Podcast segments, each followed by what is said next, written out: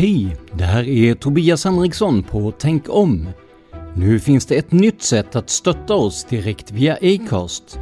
Följ länken i avsnittsbeskrivningen eller gå in på supporter.acast.com/tankom. Tack för ditt stöd!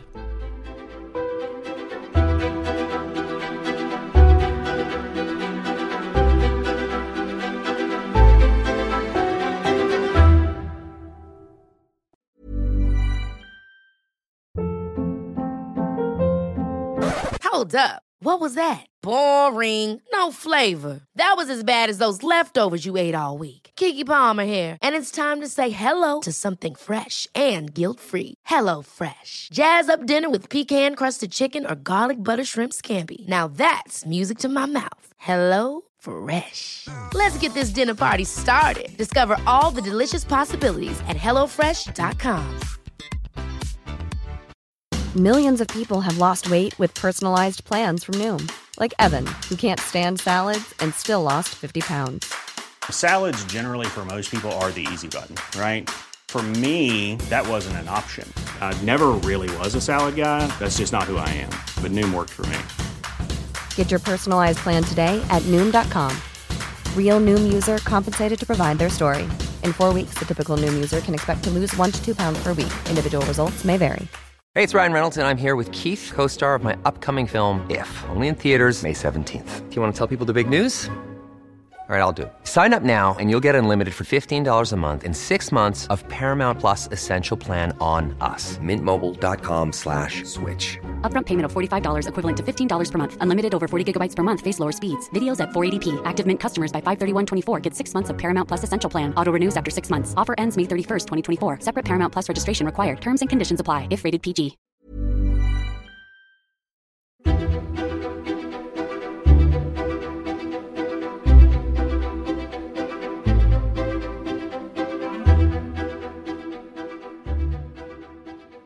Välkomna till Tänk om special, en granskande podcast av mig, Tobias Henriksson. Ni som känner till Tänk om sedan tidigare vet att vi oftast granskar konspirationsteorier och myter. Något som såklart är väldigt viktigt i ett samhälle där fakta allt mer får stå tillbaka för åsikter. Men ibland kommer vi även att ge plats för lite andra granskningar, och då i det här specialformatet. Innan vi går in på själva ämnet vill jag påminna om att detta alltså är ett specialavsnitt. Så ni som är sponsorer på patreon.com/tankom kommer inte att debiteras för de här avsnitten. Debitering gäller bara de vanliga programmen som kommer ut varannan vecka. Men om ni känner att sådana här specialprogram är viktiga går det istället alldeles utmärkt att donera via Swish. Numret finns i avsnittsbeskrivningen. Men nu kör vi igång med dagens avsnitt. Ni som lyssnade förra veckan har förhoppningsvis fått en inblick i vad de här specialavsnitten handlar om.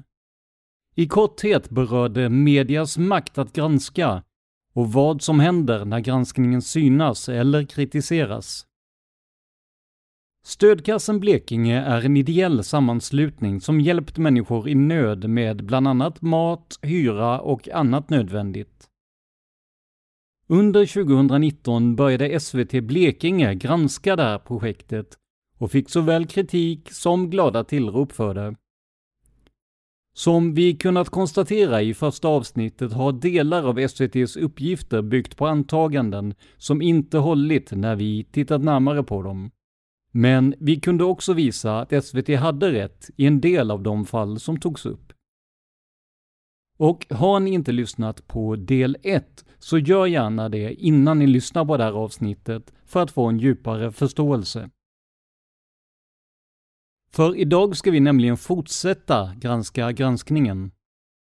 Och vi gör det genom att låta en tidigare medarbetare till stödkassen komma till tals.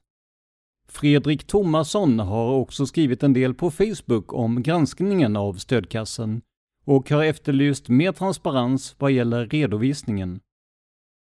Men vi börjar med att höra efter hur han kom att jobba med stödkassen. det var ju egentligen från början ett samarbete mellan det företaget jag jobbade för och stödkassen, där människor kunde komma in, köpa 1% hos oss, så slog vi in den och så fick stödkassen den. Och där hade vi, nu kommer jag inte ihåg vilken jul det var, men det var för ett par år sedan, vilket var faktiskt en väldigt stor succé och mycket där. Och sen så gjorde jag precis som de gör. Vi hade insamlingar ihop och vi diskuterade hur vi skulle gå vidare, till exempel då, i och med att jag kom in i att... Men efter bara ett par månader så kom vi inte längre på grund av att jag ville mer så som de egentligen fått kritik för nu. Att de skulle ha ett sånt konto, ett separat konto med alltihopa istället, för att det är lättare att hålla reda på alltihopa. Men sen också att jag ville att vi skulle ha pengar på ett konto från början, medan de ville ha från gång till gång då, att de vill ha insamlingar precis på det sättet. Och den delen är ju varken fel eller rätt, den sista delen, utan det var bara att vi såg lite olika på det. Detta var ju deras gulleprojekt, eller vad man ska säga. Jo, men de är väldigt dedikerade Absolut. På det viset, och då är det svårt att komma in och ha det på ett annat vis, och då kände jag att då fanns det liksom ingen mening för mig att vara där heller, utan då får de sköta det som de var. Så det var inga onda grejer, ingenting överhuvudtaget, utan det började och det slutade ganska snabbt.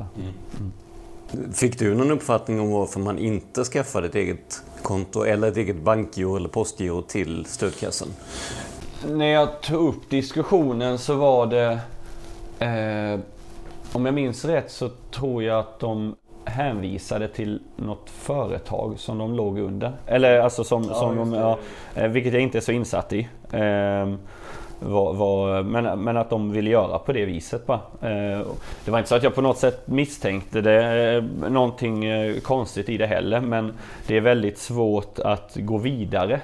För jag kan förstå nästan att om man gör det väldigt småskaligt, då är det kanske bättre att ha det så att man hjälper lite från gång till gång. Men i och med att alltså de är ju så stora idag, så att de har ju med vad folk har lämnat in och kommuner har gett, eller privata insamlingar och sånt, det är ju miljonbelopp måste det ju ligga någonstans i värde, och då kan man ju inte syssla på en hobbynivå längre, och redan då var det ju väldigt mycket pengar som kom in, inte miljonbelopp självklart, men alltså rullade in pengar hela tiden, för folk är ju villiga att skänka, vilket är bra, men det är ju helt abrupt att man inte redan då började skaffa det. Sen vet jag inte om de egentligen hade någon tanke till att överhuvudtaget från början, för att det var ett ganska snabbt nej. Det var inte intresserad av det. Du har skrivit lite på Facebook kring det här nu. Var det din tidigare samarbete med de här som fick dig att, vad ska vi säga, nappa på det här när det började skrivas? Eller? Det började egentligen att jag bara råkade se att SVT hade en granskning om dem, kom upp i mitt flöde. Och då läste jag igenom det som hade släppts, och ibland får jag för mig att skriva grejer. Jag gillar att skriva, och sen så just vid det tillfället så vet jag att jag borde plugga, och då är allting roligare än att plugga. Men anledningen till att jag just det blev liksom hårt, eller du vet väldigt korrekt, det är ju egentligen på grund av att det är klart att man har en besvikelse om det skulle vara då så att man vägrar uppge uppgifter, hur pengarna, eller hur mycket pengar som har kommit in, att de har använt dem till egna ändamål och sådana saker. Det är ju klart att det spelar in i, inte hur man skriver, men att man skriver, att man har en besvikelse över det. Men jag var ju väldigt noga, jag skrev 3 texter som fick ganska stor spridning, och de 2 första, det var ju mer uppmaning till att redovisa, och jag skrev även i båda de texterna att det betyder inte att de har gjort någonting fel. Nej. Men det tyder ju också på att det är någonting som är fel när man inte vill redovisa. Så att, sen tog ju folk det lite olika, de där texterna, men det var ju mer en uppmaning att antingen lägger man ner det eller så gör man det rätt. Men som du lärde känna dem, tror du att det finns några ekonomiska egna motiv bakom, eller är det ska vi kalla det oförsiktighet, slarv? Vad jag tror är egentligen orelevant, utan jag gillar ju fakta. Men om vi ska anta att pengar på något sätt har försvunnit därifrån, så tror jag inte att det var ett projekt från början att man på något sätt skapar någon form av lurendrejeriverksamhet. Men däremot så tror jag att man tänker lite som att men jag gör ju ändå det här, så då kan jag lika väl ta lite av det och lite. Och det är inte det, jag måste bara säga att det är inte fel egentligen, för det är egentligen ett sånt konto som vi har pratat om, där har du rätt att ta en viss procent själv. Alltså, så att jag tycker inte att den saken är fel i sig, utan det är ju i så fall hur man har gjort det nu. Och att man då till exempel på Facebook-sidan så stod det om att allting redovisades och alltihopa. Men vi har ju fortfarande inte sett några redovisningar, och det är ju det enda som är intressant. När jag intervjuade tjejerna som ansvariga för stödkassan så hänvisade de till sekretesskäl. De hade en policydokument där det bland annat stod att man inte skulle redovisa just för sekretessens skull, vilket gör att det blir svårt för SVT att granska, det blir svårt för utomstående att granska, och det blir svårt för mig när jag gör mitt program också att granska. Först och främst har man ju blandat ihop och använder ordet sekretess felaktigt, därför att sekretessen tycker jag är viktig i och med vilka man har hjälpt, och det är ingenting som ska komma ut vilka man har hjälpt, utan har man fått hjälp så ska det ligga under sekretessen. Men det finns ju kanske hundratals olika sorters insamlingsorganisationer som också har sekretess och ändå kan redovisa.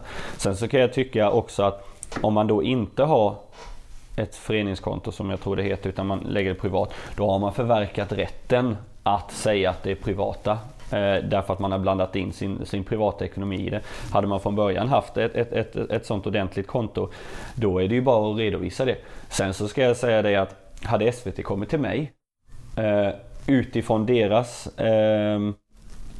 perspektiv, hur de upplevde det, och sagt att jag skulle visa alltihop på min telefon, hade inte jag heller gjort det. Nej. Men jag hade velat att jag hade kunnat visa det för en tredjepart som i så sätt hade gått igenom det, och det är ju egentligen det som jag tycker att man ska göra. Man går någonstans där, för de har ju i sin tur sekretess på vad de ser, utan det är det enda de är intresserade av. De är inte intresserade av vad någon av tjejerna har gjort på fritiden, eller vad de betalar för, eller vilka prenumerationer de har, eller alltihop, utan då är man bara intresserad av Swish in och hur mycket man har gått ut. Och i och med att man har blandat in sin privatekonomi i det, då, eftersom att man har allting på samma konto, då måste man utreda deras ekonomi också. Hur mycket har en av tjejerna fått in, och hur mycket lägger man ut varje månad? Och då får man ju en ganska tydlig bild om ifall det är någonting som har varit felaktigt eller inte. Så det är inte så jävla svårt att göra det. Men jag hade inte heller låtit SVT gå igenom min telefon och vad jag lägger pengar på, utan telefon var ju anledning var ju att han hade då enligt dem velat titta i mobilen direkt på plats. Ja. Och det är klart att man ska göra det. Men det har gått ganska lång tid nu, och därefter hade man kunnat göra mycket för att bevisa sin oskuld. Men vad du menar är att man hade kunnat sitta ner med exempelvis en revisor eller ekonomisk ansvarig? Ja. Det är ju självklart, och det uppmanar de fortfarande att göra. Därför att då ser man ju verkligen. Och sen är det så att de har satt sig i en situation där man måste gå igenom deras privatekonomier också då, om man nu ska granska. Det är ju självförvållat, och därför så förverkar man ju egentligen vissa av de punkterna då, att man inte ska gå igenom deras ekonomi och sånt som man kanske aldrig hade behövt om man hade haft det på ett organiserat och bra sätt. Givetvis ska även de ansvariga för stödkassan få komma till tals. Så här säger de om sin sekretess och om redovisningen. Om jag hade visat min Swish för dem vissa gånger jag har varit sjuk till exempel, så har jag bett som vanligt, vi ber våra givare om hjälp. Då kan jag till exempel ha swishat en summa, och sen så har den här givaren hjälpt mig att handla ut presentkort och delat ut till familjer. Ibland när vi verkligen har litat på våra familjer och vi inte haft tid, så har jag också swishat till familjer som då tar en skärmdump på kvittot och skickar det till oss. Och då är det ärendet avslutat. Hade jag bara öppnat min Swish så är det 10 familjer som, eller 5 i alla fall, vars namn står. Och vi bor i en jätteliten stad. Och han skulle veta vilka minst 3 av dem var. Jag skulle aldrig utsätta de här människorna för det. Och det är ju någonting vi har jobbat stenhårt för, vår sekretess. Skulle aldrig uppge någon familj eller någon äldre. Det finns en. Eller någon givare. Nej. Vi har jättemånga givare som vill vara anonyma. Aldrig. Men det finns en sak till som kommit upp i SVT:s granskning. Och den rör den lokala hockeyklubben Karlskrona HK. Genom att samarbeta med stödkassen vill man ge mindre bemedlade familjer möjlighet att gå gratis på ishockey. Men även här har det kommit fram kritik. Bland annat menar SVT i sin artikel att de två initiativtagarna bakom stödkassen ser till att vänner och bekanta fått gå på hockey istället för de behövande som det var tänkt för. När Karlskrona HK:s ansvarige för konceptet familjehockey konfronterades med uppgifterna menade han själv att det var för jäkligt. Men med facit i hand ser vi att den här debatten har fler lager än vad SVT påstår. Vi börjar med att höra vad Fredrik Thomasson säger om det här initiativet. Men situationen där är ju egentligen att lite samma sak som jag tror som det handlar med pengarna, att meningen var inte att det skulle gå. Jag kan tänka mig, utan att ha egentligen någon insyn i detta, men om jag skulle sätta in mig själv i det, att de skulle fylla ett visst antal platser och då blir det ju så att kan man inte göra det så blir det ju kan du bli vänner och bekanta. Mm.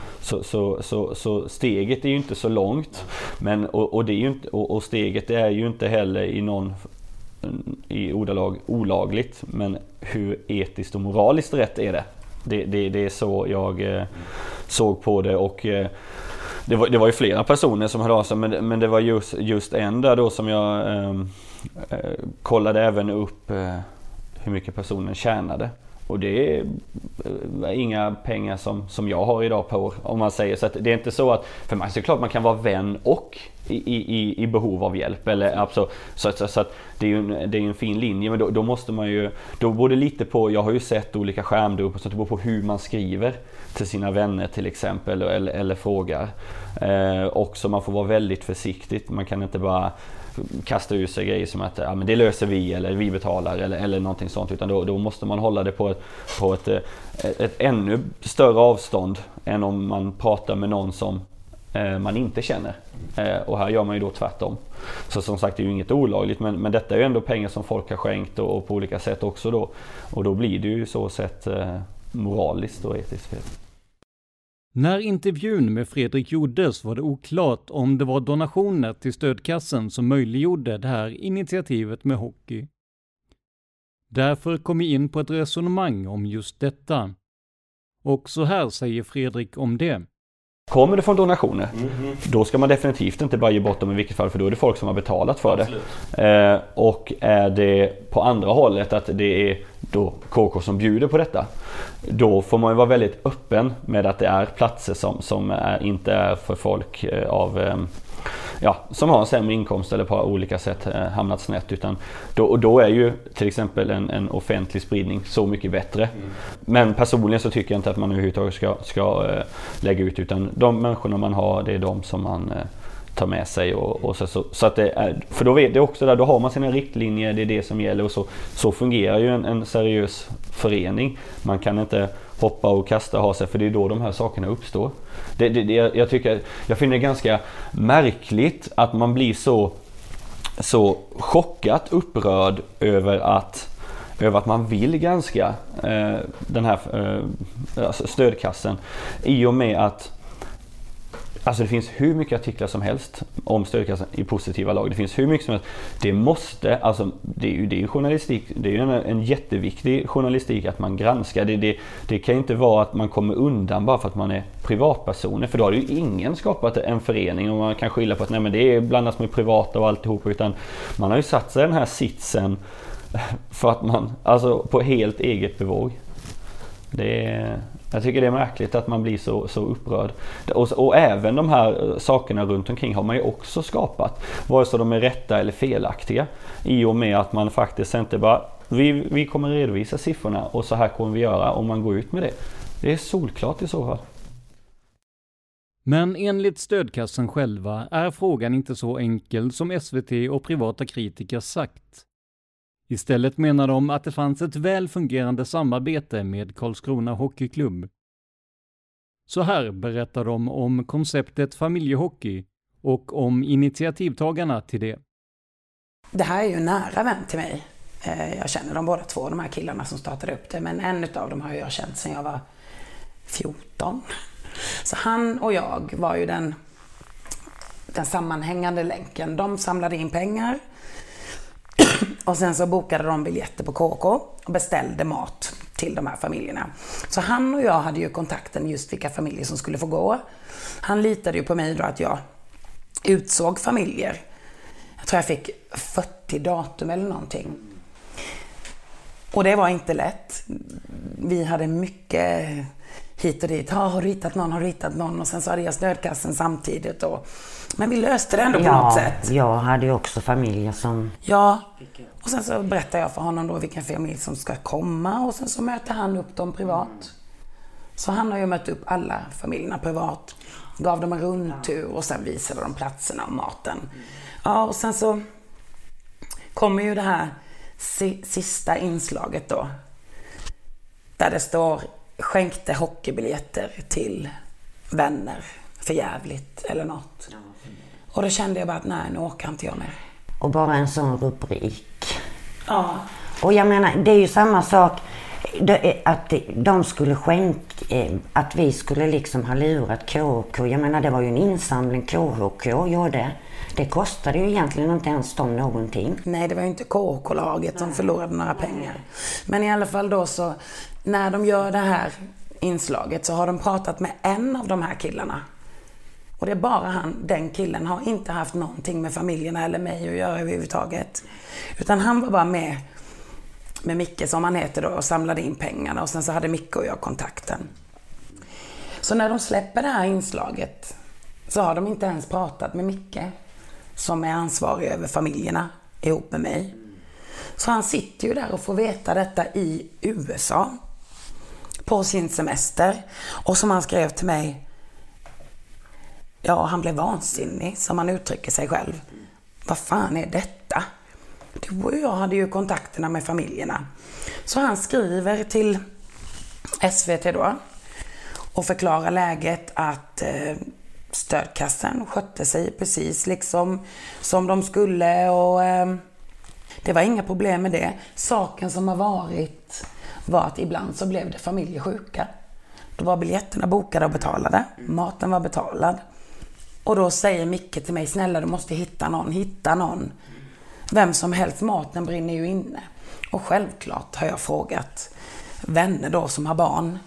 Vill ni gå på hockey? Det är dyrt att gå på hockey. Självklart har jag inte valt grannen som är ensamstående, kör BMW och aldrig har en utgift, utan det här har varit barnfamiljer som ändå inte haft det tjockt i kassan. Som ändå har vetat att det har varit, som du säger, inte tjockt i kassan. Nej, precis. Och då så försöker ju Micke då kontakta reporten och förklara tydligt att den här personen, stödkassan, har inte gjort något fel. Det här är liksom överenskommet. Och när han lägger den förklaringen till reporten så svarar reporten också väldigt tydligt. Han tar sig tiden i USA för att rätta till det här felet. För han vet att jag eller stödkassan inte har gjort något fel. Då svarar reporten i ett fint meddelande jag har här att ja, men faktum är att de har bjudit vänner och bekanta på hockeyn. När Micke har försökt förklara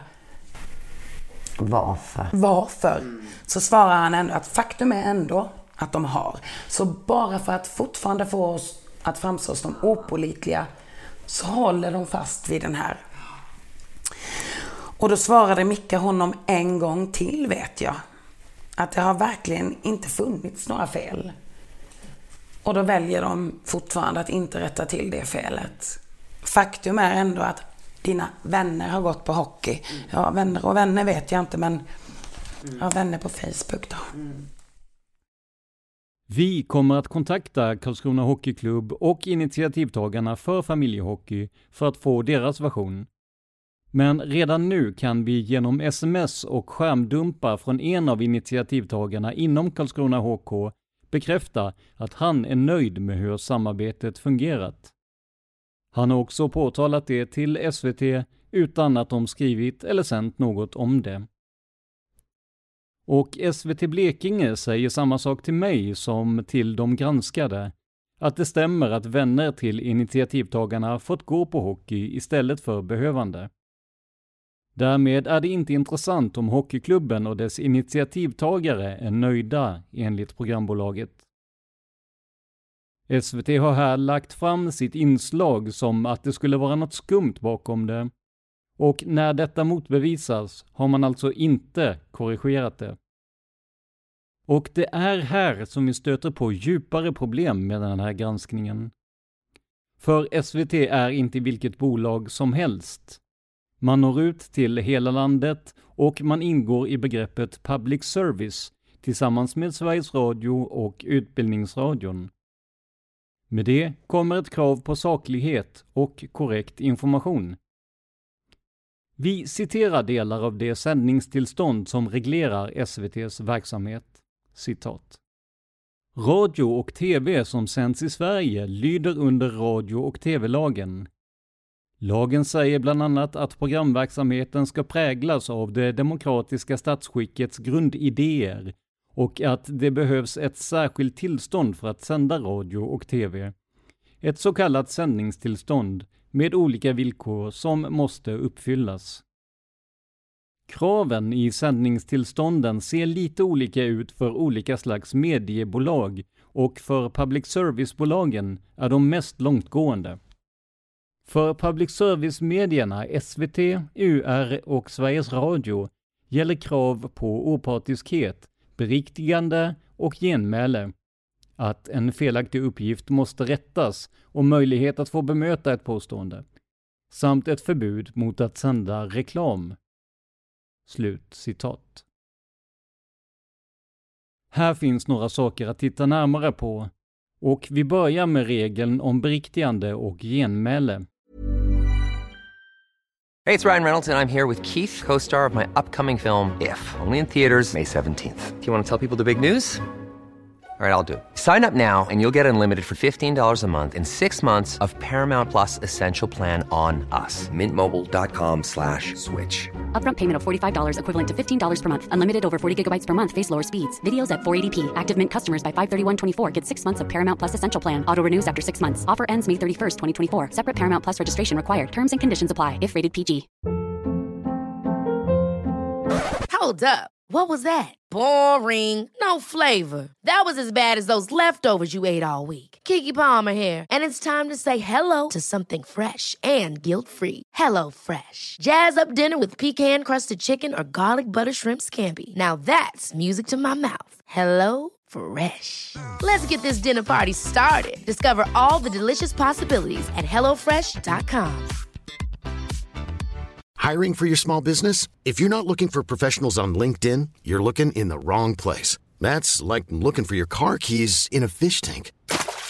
LinkedIn helps you hire professionals you can't find anywhere else, even those who aren't actively searching for a new job but might be open to the perfect role. In a given month, over 70% of LinkedIn users don't even visit other leading job sites. So start looking in the right place. With LinkedIn, you can hire professionals like a professional. Post your free job on linkedin.com/achieve today. SVT har erbjudit personerna bakom stödkassen en filmad intervju. Det är båda parterna överens om. Men tillvägagångssättet kring det här är något märkligt. 2 gånger har de bett att få en filmad intervju. Ena gången var då när de kom hem här i hallen. När de frågade mig hur det inte kändes så var hos kronofogden. Och i samma veva som den här intervjun då, så försöker de locka ut mig. Att jag ska träffas en bit ifrån min bostad då. För att jag nekat att vara med på film så här. Och vilket jag förstod jag att det handlade om att de skulle kunna filma mig på offentlig plats. Så att jag tackade ju nej till det. För att reportern tyckte att det kändes så dumt att komma hem i någons hem. Så det var därför de ville att vi skulle träffas på en offentlig plats.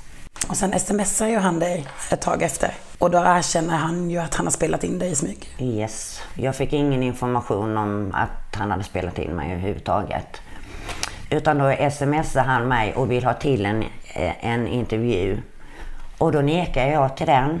Och då skriver han ändå att då kommer vi att använda den ljudinspelning vi gjorde hemma hos dig. Så om de inte får en intervju så kommer de att sända material som de har spelat in utan ditt godkännande helt enkelt? Ja. Vad tänker du om det?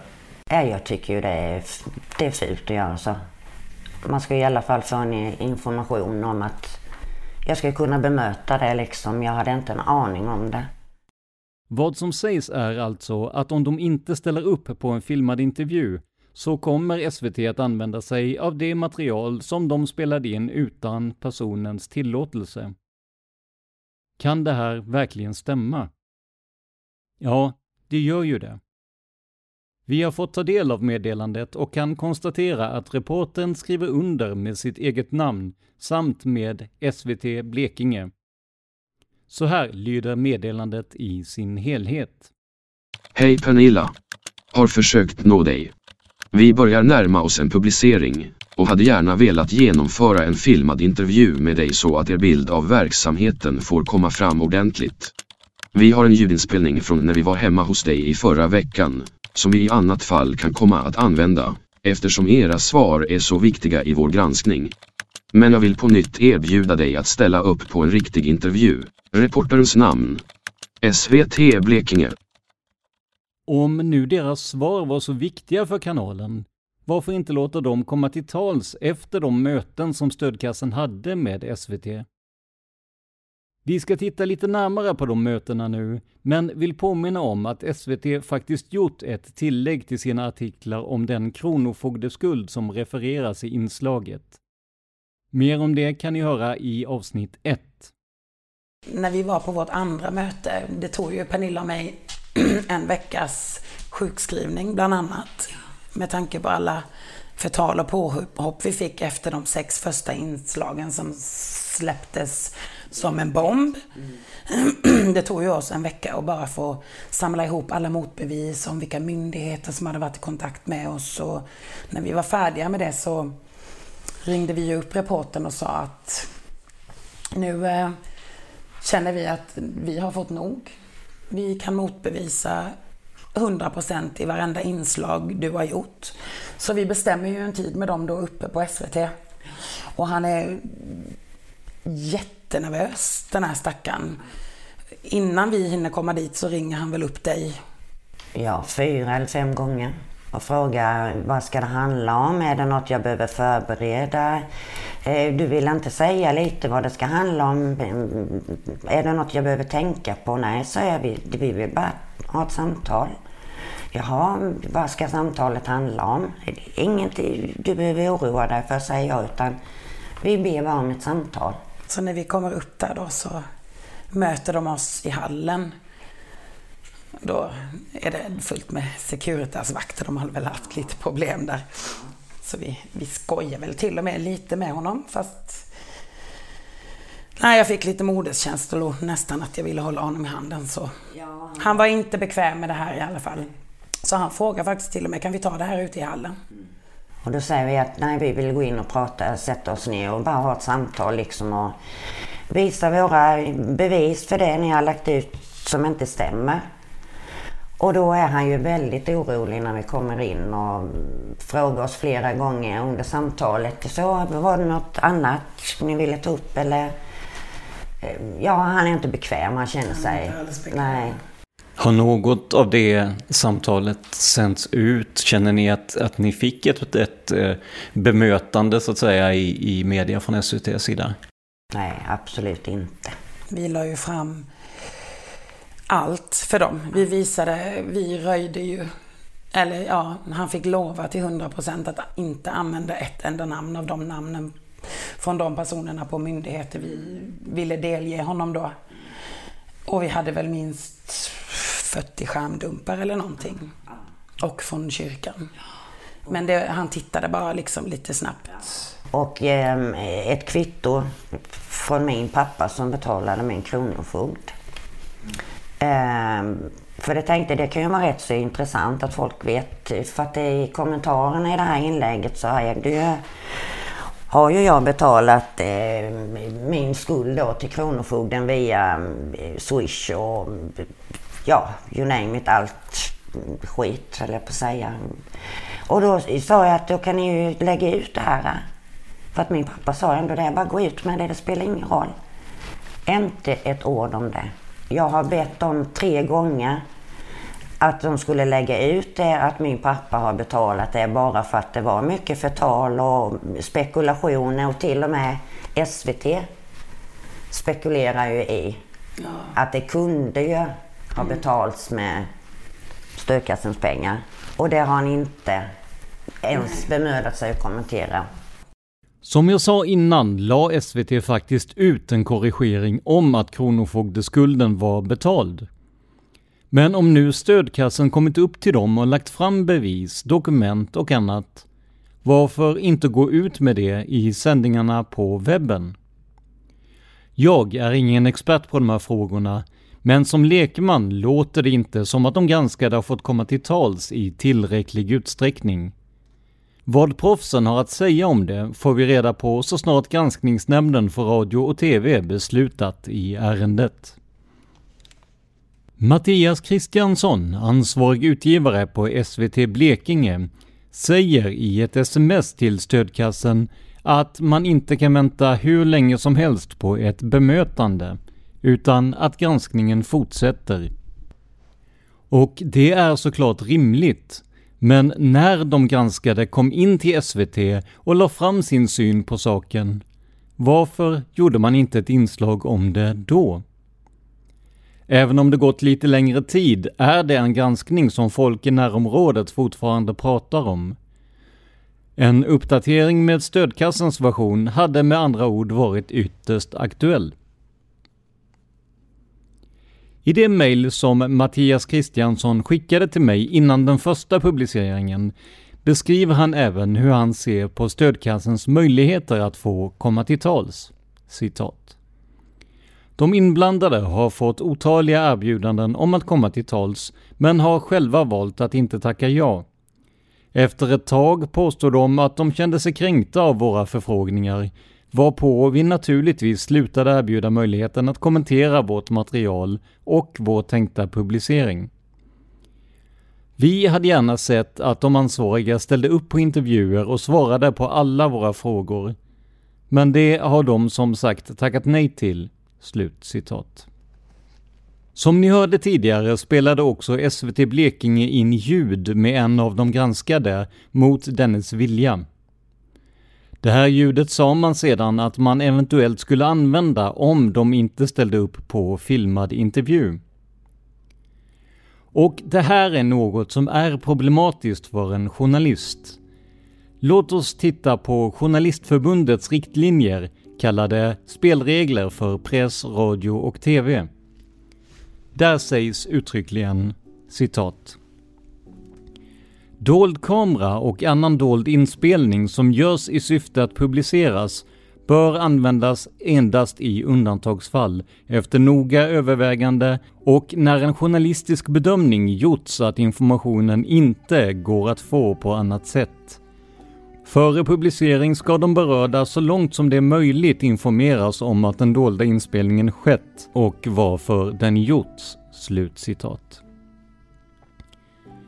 Vi kan konstatera att SVT upplyst de granskade om att det finns en dold inspelning av dem. Men om man läser texten i de här spelreglerna, som förvisso inte är juridiskt bindande, så undrar man verkligen om informationen inte gick att få på annat sätt. Till exempel genom att låta Stödkassen komma till tals vid mötet på redaktionen. Som vi konstaterade i förra avsnittet vidgår SVT att det finns en inspelning av ljud, så som Stödkassen säger. Om det här säger Mattias Kristiansson så här, citat. Vi tog upp ljudet, vilket har visat sig vara bra att ha när det kommer falska påståenden om hur vi skulle arbeta.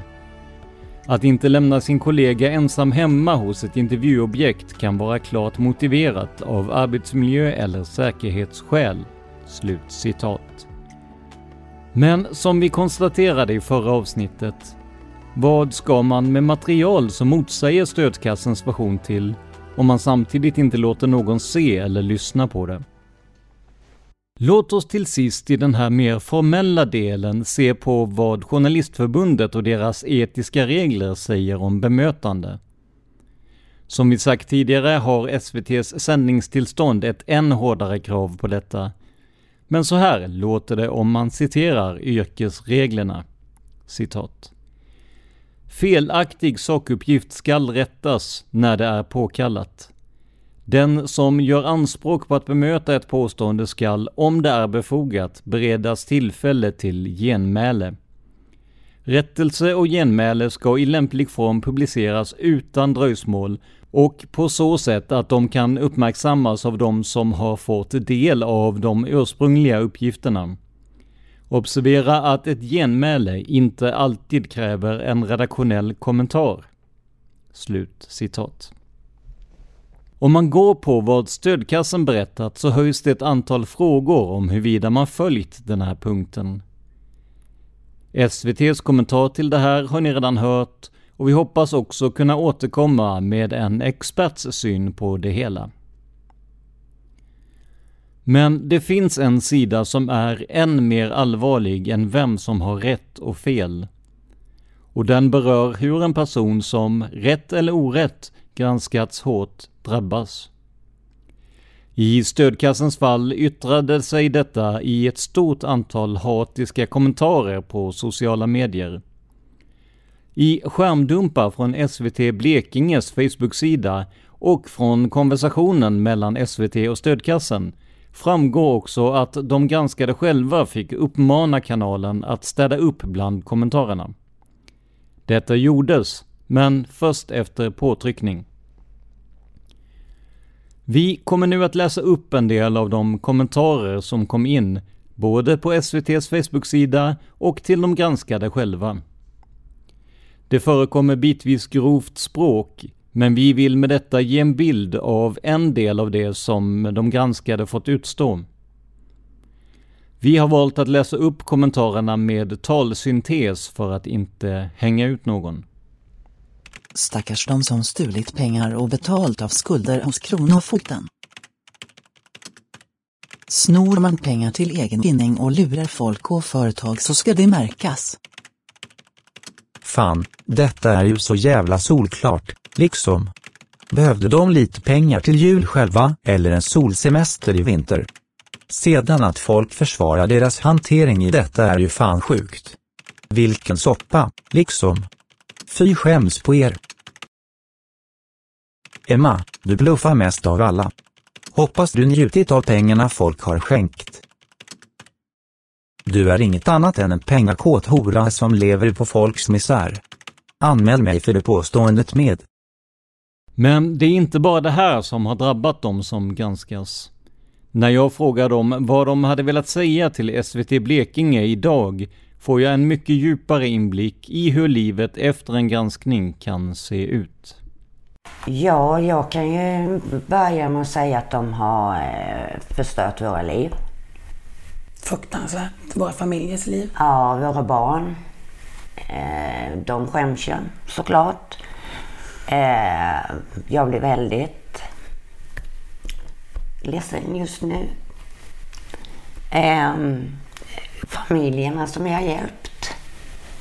Ja. Det är ju många barn som inte kommer till att få julklappar. Titta på en gran. Vårt privatliv, som jag säger. Vi är ju dock, så bor vi i små hålor så att alla vet vilka vi är. Så jag skulle vilja, vad jag egentligen skulle vilja säga vill jag inte säga. Men där är fruktansvärt och just gå ut med osanningar och förtal och låta människor i de här kommentarerna på SVT kalla oss både det ena och det andra. För privata liksom, skällsord, hot. Vi är ju allt från kriminella till att vi ska ruttna i fängelse. Jag var hora häromdagen. Eller... Eskortflicka. Eskortflicka var jag minsann. Jag går ju inte ens ut och handlar idag. Det gör inte jag heller. Ett av mina barn var hemma från skolan en dag och han kände pressen att nej. Man känner att folk, vi har varit sjukskrivna, bara det. Vi äter inte, vi sover inte. Och det här livsverket som vi verkligen har kämpat upp. Det är liksom bara dött. Även en anhörig till en av tjejerna har märkt av allt som hänt. Vi kontaktade henne och frågade om vi fick citera henne om hur hon sett på det hela. Så här sa hon, citat. Min anhöriga har alltid brytt sig lite mer om andra än sig själv. Men vi har alltid fattat. Så när inte ens SVT inte förstod vad Emma och Pernilla faktiskt gjorde för folk gjorde det nästan lite ont. För dem i alla fall. Men sedan var det min anhöriga som skämdes. När SVT för första gången besökte henne berättade hon inget för mig. Hon skämdes inför mig. Hon trodde att jag skulle se ner på henne, må dåligt för att hennes namn nu frekvent skulle synas överallt i dålig dagar. Hon visste inte att jag fortfarande förstod. Jag minns allt arbete och jag vet att det enda som hon gjort är att hjälpa människor. Jag har ju själv sett det. 2 veckor efter SVT:s drev åkte jag hem till henne. Jag visste att hon inte tagit sig ut på 2 veckor. Vad jag möttes av var ett hem till en deprimerad person. Persiennerna nere överallt. Hon hade inte ens vågat gå ut med soporna. De hade levt i mörker i flera veckor. Vad jag där och då kände var att SVT förstört henne. De har fått henne att skämmas för att hon velat folk gott. Hon har inte ens kunnat gå ut och handla mat. För att hon var rädd att den bild SVT skapat utav henne satt i allas huvud. Allas. Att se folk man älskar må dåligt måste man ibland gå igenom. Men någon så nära, det svider lite extra. Särskilt när de som skapar smärtan rent av ljuger. Då vill jag bara skrika rakt ut. Glöm inte vad hon gjort. Kom ihåg vad hon gjort för alla. Hjälp henne. Låt henne vara. Slutcitat. Och det här säger alltså en anhörig till en av de granskade. Sist idag hör vi också hur en av de personer som fått hjälp av stödkassen skulle gå till väga om behovet uppstod idag. För i och med publiceringen har stödkassen tvingats lägga ned sin verksamhet. Än så länge är det oklart om de kommer att återuppstå. Men hur skulle en av dem som tidigare fått hjälp alltså göra idag om samma problem uppstod? Ja, så det är så enormt, ledsamt liksom att man kan göra så här innan man har faktiska fakta och liksom jag vet inte hur man skulle kunna göra i och med att Försäkringskassan har ju bara hårdare och hårdare regler liksom och nu ska ju inte ens läkare få göra sina utlåtanden längre när man är sjuk och sådär och då har ju liksom Pernilla hjälpt mig när Försäkringskassan har varit svåra och det har tagit tid liksom. Så jag vet inte, det kan nog bli svårt för väldigt många familjer och så många familjer som de har hjälpt och jag tror nog inte att det är bara jag liksom som har fått hjälp av dem som känner så här liksom. Och man önskar ju att man kunde göra någonting men skadan är ju redan skedd när den är gjord liksom. Och så många personangrepp mot 2 människor som har lagt sin fritid åt att hjälpa andra liksom. Att man vill välja att hitta det negativa istället för att se allt det positiva som de har gjort. Till sist kan vi konstatera att SVT Blekinge skriver till mig att de välkomnar en granskning, dock främst av granskningsnämnden. Samtidigt är tonen i mejlet ganska hård och man ifrågasätter mina motiv och min opartiskhet. I de avsnitt som hittills gjort har SVT fått komma till tals genom de skriftliga kommentarer de kommit in med. Dessutom har en kritiker till stödkassen fått cirka 15 minuter av dagens program att förklara hur han ser på saken. Detta väger mer än väl upp kraven på bemötande och att rapportera om alla sidor av saken. Som journalist eller reporter tar jag inte ställning, men vill samtidigt kunna göra journalistik som berör. Dessa två faktum talar på intet sätt emot varandra. Med det sagt vill jag återigen påminna er om att gå in på svt.se/blekinge och läsa deras granskning för att få en djupare förståelse för ämnet. Länken finns också i avsnittsbeskrivningen. För ta inte saker för givet, vare sig från mig, SVT eller stödkassen. Bilda er en egen uppfattning. Vi kommer såklart att återkomma i ämnet om det händer något mer eller om vi får fram nya uppgifter. Följ oss i sociala medier för att få mer information om detta. Och kommentera gärna dagens avsnitt på facebook.com/tankom.se. Säg din mening. Det här var Tänk om special som gjordes av mig, Tobias Henriksson på PRS Media. För mer information om mig och företaget, besök facebook.com/prsmedia.se eller följ oss på Instagram under företagsnamnet PRS Media. Ett ord, små bokstäver. Låten i vårt intro och outro heter Life Decisions och görs av Remember the Future.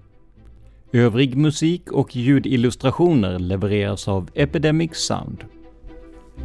Glöm inte att ni kan stötta oss på patreon.com/tankom där ni donerar en summa som podden får per publicerat avsnitt. Det är alltså patreon.com/tankom. Med tanke på ämnet i de här programmen måste jag såklart också säga att ni kan swisha en engångssumma till mig för att hjälpa till med att kunna göra fler och längre avsnitt. Och som jag sa i förra avsnittet, min Swish är kopplad till mitt företagskonto och går inte in på det privata. Nog så viktigt efter de här två avsnitten. Som vanligt, tack till Acast som distribuerar den här podden. Men framförallt, stort tack för att du lyssnar på Tänk om.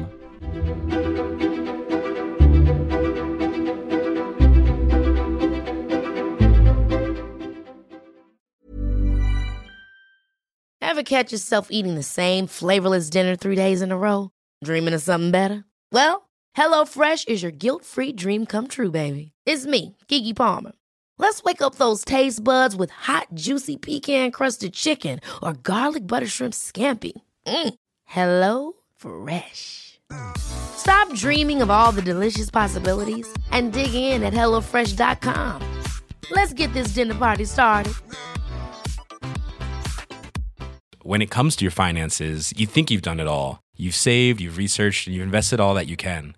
Now it's time to take those investments to the next level by using the brand behind every great investor, Yahoo Finance. As America's #1 finance destination, Yahoo Finance has everything you need, whether you're a seasoned trader or just dipping your toes into the market.